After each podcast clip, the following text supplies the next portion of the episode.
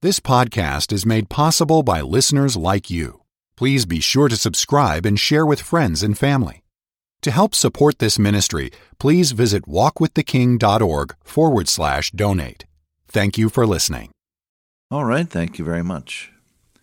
And hello again, dear radio friends. How in the world are you? You doing all right? Well, I trust so. I'm back again. This is your good friend Dr. Cook, and I'm here at the the uh, Otari tape recorder with the timer and the uh, comfortable collection of junk about which I've told you from time to time. And most importantly, the Word of God and the Concordance and the Greek New Testament and uh, two or three other commentaries around me so that I can refer to them from uh, time to time as we look at God's Word. We're in the 23rd Psalm. We've come down to this last verse in the 23rd Psalm Surely goodness and mercy shall follow me all the days of my life. Goodness, God's goodness. We talked about that just a little bit the last time we got together. Starts with the goodness of God leadeth thee to repentance, orders steps and stops and stumbles for the servant of God. God is good, ready to forgive. He's He's more ready than you are to be reconciled to you when you've strayed from the path. He's good also in relation to the opinions and the criticisms of other people. Thy judgments are good, so I'll have something to deal with him, says the psalmist, that reproaches me. Now, we all get criticized.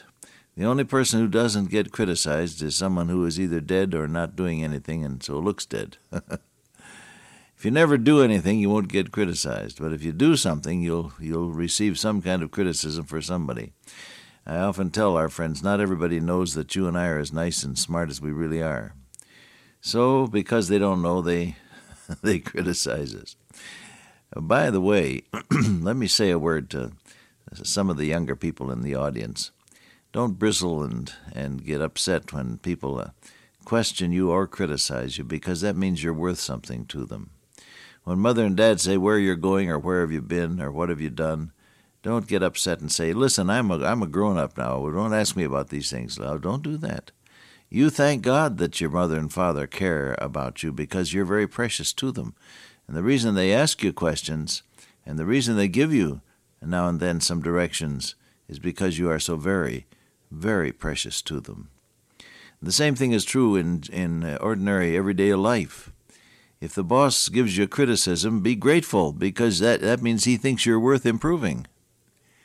Henry Ford stopped beside a young man working on a piece of machinery in the old days when Mr. Ford, the senior Mr. Ford, used to walk through the factories and, and uh, see for himself what was going on. And he stopped beside this young man, said, Son, you're doing that awkwardly. Let me show you how. And he took over the operation and did it with those skilled, practiced hands of the expert engineer and mechanic that he was. And then stepped back and said, That's the way it needs to go, son and he saw that the young man was upset, and a thin line of red embarrassment was creeping up the back of his neck. He was embarrassed, and he was upset, and probably a little angry. And uh, Mr. Ford said, Son, don't be upset because I talked with you. If I didn't think you were worth it, I wouldn't have stopped.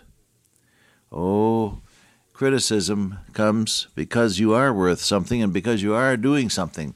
So don't bristle and uh, get upset and, and blow up when people ask you questions or when they criticize or offer comments.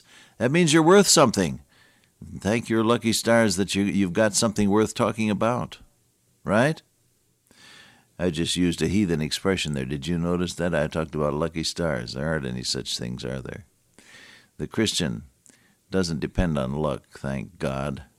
The steps of a good man are ordered by the Lord, and he delighteth in his way. No, you and I don't have to depend on good and bad luck. Good luck is the quality of being in God's will at the right place in the right time so He can bless you. And that's a far cry from what the world calls luck. Well, anyhow, we've come now to a continued uh, discussion of this uh, concept of goodness. And I looked uh, for my own soul at a whole passage in Luke chapter 12 that talks about God's goodness. Right in the middle of it, it says, quoting our Lord Jesus, It is your Father's good pleasure. Fear not, little flock, for it is your Father's good pleasure to give you the kingdom. That's right in the middle of that passage. I want to see with you how it ties together. What about the goodness of God? First of all, you don't have to worry because God cares about you. Luke 12 22 and uh, verses uh, 22, 12, 22 to 28 or 9. Your Father knoweth that ye have need of these things. Take no thought, that means don't worry. For your life, what ye shall eat, neither from the body what ye shall put on. The life is more than meat, and the body is more than raiment. Look at the ravens. They neither sow nor reap, and God feeds them. How much more are ye better than the fowls? You birds are worth more than those birds. he might have said. And which of you with taking thought? Now, if you worry, in other words, taking thought means worrying. Which of you by worrying can add to his stature one cubit?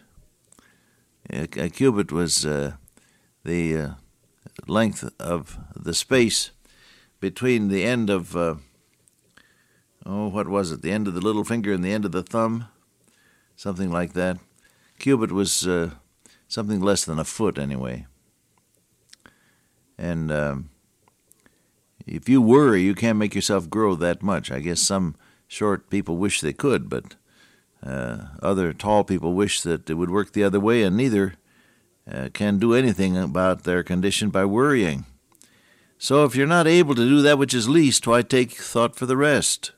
Why do you worry about these things if you can't change some things?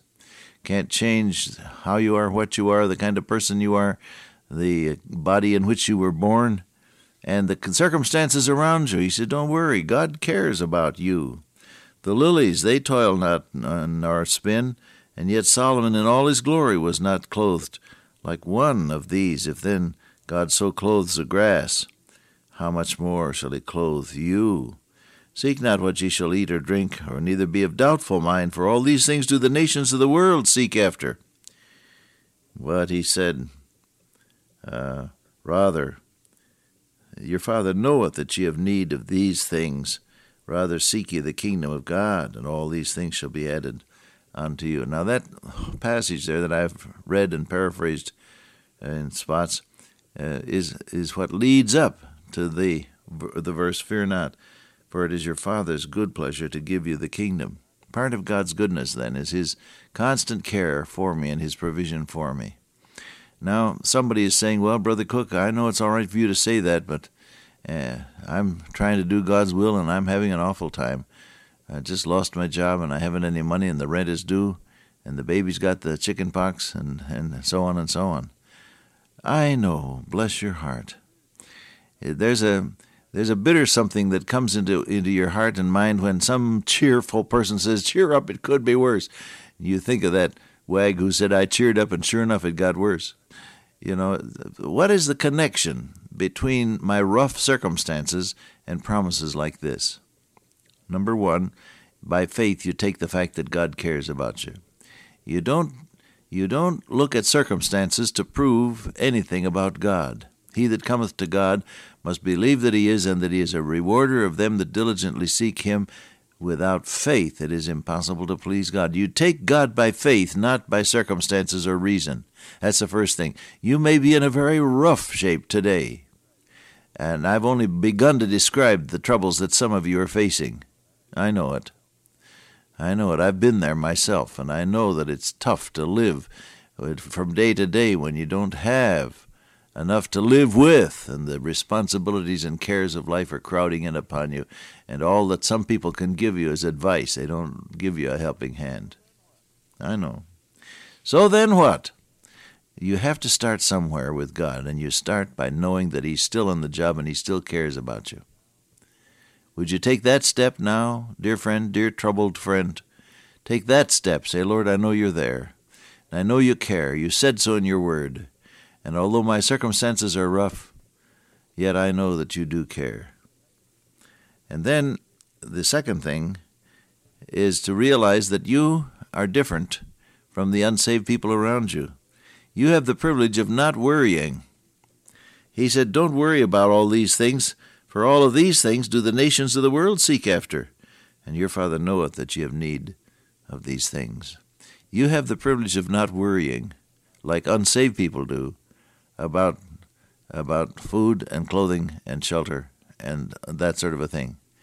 You can put you can trust your blessed heavenly Father to see you through. Let let me give you a scriptural illustration. There was a lady one day who was about to starve to death. She only had a little bit of of cornmeal left in in a, a container, and she had a little olive oil, and uh, she went out to pick up some dried sticks somewhere so that she could light a fire and bake some pancakes. We'd call them, I guess. She called them loaves. Uh, uh, out of this this this flour and oil and whatever else she put in it. Then she said, "That's all. We haven't got anything left, and there's no money, so my son and I are going to starve to death." Well, just at that point showed up the prophet of God, Elijah, and he said, "Do as thou hast said, but bring me first a little cake and some water." You put God first, he said, and then we'll see what'll happen. Well, you know the rest of the story that cruse of oil and that that uh, container of of uh, cornmeal or whatever it was, uh, some kind of flour, uh, miraculously was kept full throughout an entire year while Elijah lived at her house. She thought she was going to starve to death, but God's representative came along and said, "Put God first," and when she did, the supply for a whole year until a harvest came, and her circumstances changed the supply for a whole year came. Do you dare today? I know it doesn't sound practical. Some practical soul is saying, Oh, Brother Cook, you're such a dreamer. Who ever heard of putting God first when you haven't got the rent money? Well, that's precisely what the Bible is teaching us, beloved. That is precisely what the Bible is teaching us. If you dare to put God first, He dares to trust you with His blessing. Bring ye all the tithes into the storehouse, and prove me now herewith, saith the Lord, if I will not pour you out a blessing that there shall not be room enough to receive it. Malachi 3:10 is the promise, and it's never been rescinded. God still promises to bless the person who put him first. Would you take that by faith? Number one, take by faith that God hasn't forgotten you. Reach up by faith and thank Him right now for, for taking care of you, even if you can't see the evidence of it. Hebrews 11 says faith is the substance of things hoped for, the evidence of things not seen. You haven't seen the rent money yet. You haven't seen the groceries yet, but reach up and believe God for it and see to your delight how He supplies the need. Take God by faith, take the supply by faith after, after that is, you have put God first. Dear Father, today May we depend upon Thee, Thou gracious, wonderful, good God. In Jesus' name, amen. Till I meet you once again by way of radio, walk with the King today and be a blessing.